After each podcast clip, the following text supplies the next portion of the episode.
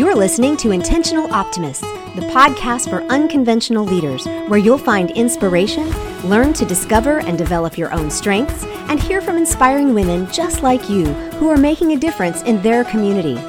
Who knows, you just might find yourself stepping up as the next unconventional leader right where you are. I'm your host, Andrea Johnson, the original Intentional Optimist. Hey there, my friend. Welcome to episode 75.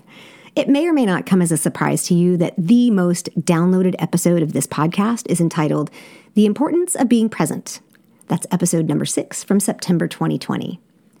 I'm not sure how we as a society have gotten so far away from actually being able to be present, but I'm sure it has not more than a little bit to do with all the instant connectedness we find in the internet, social media, and cellular technology. What's interesting is that I start that episode off with the revelation that one year prior, so September of 2019, I wrote a blog post entitled, Why It's Taken Me So Long to Be Present and How You Can Do It Today. God, that's presumptuous. Now, of course, a year and a half ago, I remarked how naive and innocent it all seemed. And yes, that post is still up on my website, so you can go read it if you want. But here we are, 16 months even further down the road, and I'm still shaking my head. It's called personal growth, y'all. Come along, it's a very revealing process. Now, don't get me wrong, episode six is a great overview of the second tenet of intentional optimism present. But it's just that. It's theoretical almost, which is quite frankly where I still was a year and a half ago.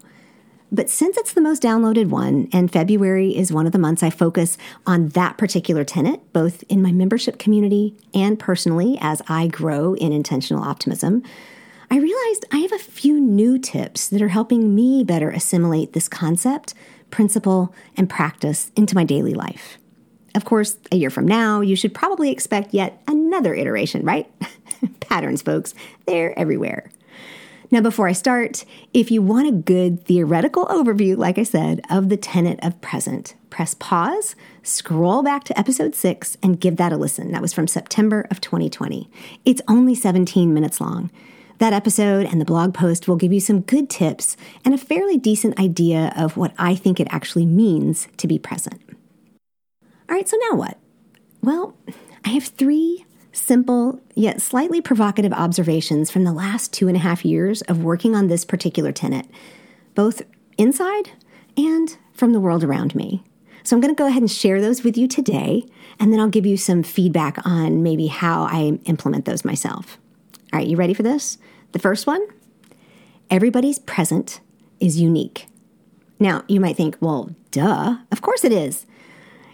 But here's the thing it really is. You can't throw a one size fits all how to on being present and expect it to just work for everybody. Does that negate everything I just said? No. There are general overarching principles, but the more I learn about myself and others, especially through both the DISC and the Enneagram, the more I realize that what being present looks like is unique to the individual, which falls right in line with the way I view each individual. For instance, for an extrovert, it's going to look very different from that of an introvert. It's different for me in my life stage, family circumstance, job situation, Enneagram 6 world than my friends who are eights or nines with different life and career, or my family in very different life stages from me. That's the first one. Everyone's present is unique. Number two, without curiosity, you'll never get there.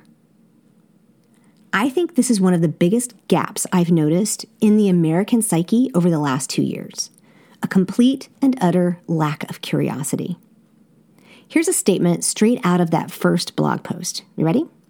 Curiosity is an indicator that we want to grow. Start asking the five W's what makes others tick? How do things work? This will get you invested immediately. And I was and am totally right. However, Y'all, we are so saturated with change and uncertainty, and few have the capacity to ask the who, what, when, where, and why any longer. But curiosity is literally what makes us celebrate things like puppies, kittens, otters, and small children. To think that so many of us have landed in a place where all the answers have been gathered, collected, and placed in a nice little basket, and you're either in or you're out. It saddens me. You cannot be truly present in an understanding, calming, or even enlightening way if you don't want to know anything new. It's like climbing into a tornado shelter and never coming out. The food in there is only going to last so long. All right? So without curiosity, you're never going to get there. And third, if being present doesn't produce kindness in you, then you're doing it wrong. I know that sounds harsh, but truly experiencing presence, the kind that helps you take a good deep breath, close your eyes and relax your shoulders, or the kind that allows you to open your eyes and unexpectedly see the calm amidst the storm. How about the kind that quiets your anxious heart and mind while questions hang and swirl over your head so that you can be in the moment, totally available to the people, in the circumstances, and for yourself. That kind of presence will inevitably create an open space that you can't help but invite others into. Who wouldn't want to feel that kind of peace, calm, and quiet, even in the midst of some really hard stuff like we've all experienced over the last two years? And openness is a stance that prohibits being in either an offensive or defensive posture. It's welcoming and warm. It's kind. I'm not saying that people are telling me I'm being present and yet are unkind. What I'm getting at here is that they may not be aware at all that being present is what's necessary to get to a place where they can be kind in any circumstance. All right, so those are the three. Everybody's is unique. Without curiosity, you're never going to get there. And if it doesn't produce kindness, then you're doing it wrong. So, in light of these insights, what do we do? Of course, I do not presume to have all the answers. I'm too curious for that, and I don't have all the answers. But this is what I'm learning and discovering about being present. Number one, since everyone's present is unique, don't assume anything. I know that's not new news either, but while we should and do want to help each other better experience being present, a prescriptive, you need to do A, or perhaps a little less B, might not be helpful. I don't mean to be preachy here, but there are literally millions of ways presence can be expressed or experienced, and allowing for each individual to find what works for them is important. That said, you actually need to do some of your own work to figure out what will work and what it will look like for you. Don't hold yourself to the standard that your favorite guru has put out there. If you're willing to cut yourself some slack, exercise a little grace, you can glean what works from various resources and land in a place where you too can, quote, find center. And when you do, trust me, you'll know it. I think the most important thing to remember, though, is that it's a practice. It's not something you just sit down on the floor or in a comfy chair and just do. It's part of personal growth. Learning and understanding who you are, what makes you tick, and where you are in your life circumstances will give you some really good clues. The better you know yourself, the more self aware you are, the more likely you are to find that present peace. All right, so everybody's present is unique, including yours, so don't assume a one size fits all approach. Next, curiosity is a total necessity. If I didn't already make this clear before, I'm gonna say it again. As soon as you stop asking questions, it's time to go. I do really believe it's that important. As far as I'm concerned, curiosity is proof of life. Being curious about anything you don't like or understand, either inside you or outside you, removes emotion from the equation and allows for real and reasonable investigation. Is that too high level? Is that too vague? How about when you come up against something that you don't like, simply ask yourself, why? And wait for the answer. When you close yourself off from good old fashioned investigation, ugh, you might as well be done.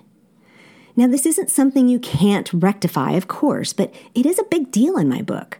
Of course, there's a ton out there that I think that we all need to be a whole lot more curious about. And if we did, I think the temperature of both our social and political spheres would go down considerably. However, I'm going to stick with the personal growth sphere and remind you that no matter how long you've been on this planet, there's always something new to learn about the amazing you. When you're worried about what's coming down the pike, ask why. When you're angry over things you know are small potatoes, go looking for what's really bothering you. Get curious about you. What makes you tick? Where did you get those ideas, beliefs, values? Why do you hold on to them? Do you need to change your mind on certain things? I know. Clasp the pearls. But seriously, you are the most fascinating creature on this planet, and you should darn well want to understand how to be in a way that gives you peace, quiet, and calm. So get curious about you. And finally, look for kindness. Just like breathing produces carbon dioxide, kindness is a byproduct of presence. When you're practicing being present, however it looks to you, you will be more open and expansive. You'll no longer have your fists clenched by your side or across your chest, and you'll have your hands available for service, even if it's in service to your own care. When you're practicing presence, your anxiety will be lower, allowing you to lower your shields and listen to others who have their own worries and cares. And when you're practicing presence, you'll have less need to fiercely protect your space because you'll be ready to welcome others into that open, calm, and quiet place. When we find something amazing, we always want to share, and presence is no different. So look for kindness in yourself. That will tell you whether or not you're actually finding or being present. Here's the bottom line for me the more I am present, the more me I am. The more me I am, the more present I can be for everyone else. I know that sounds a whole lot like Winnie the Pooh, but it's true. Personal growth is a journey that requires change. It's not for the faint of heart, but if you're willing, it is the most rewarding trek you will ever take. I've been at it for years and I feel like I've only scratched the surface. The more I learn, the more excited, though, I get for the new adventure. So if you're interested, we can actually walk this together. There's no need to buck the status quo on your own, especially if you have some values or beliefs you feel like you need to change. Nothing you discover will make you good or bad. It's what you do with that information that matters. My books are open. I have both group and one on one spots available. Let's get curious about our own unique beauty together. All my contact information is in the show notes. Alrighty then. Until next time. Hey, thanks for spending your precious time with us today. If you love this podcast and find it to be uplifting and helpful, follow us or subscribe, then please take a moment and leave a review and one of those amazing five star ratings. You can also snap a screenshot right where you listen, share it to social media, and tag me. This helps others find us and will have an even bigger impact. If you're curious what it would be like to work more closely with me, or to step up as an unconventional leader yourself, schedule a free discovery session and we'll chat. But maybe you're an entrepreneur looking for a support team. I'd like to personally invite you into my collaborative community, Launch from the Beach. It could be just what you're looking for. All of my contact information and all the links are included in the show notes.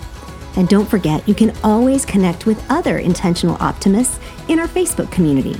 You can follow my Facebook or Instagram page, or even connect with me on LinkedIn. Additionally, I invite you to subscribe to my newsletter, Optimistic Living.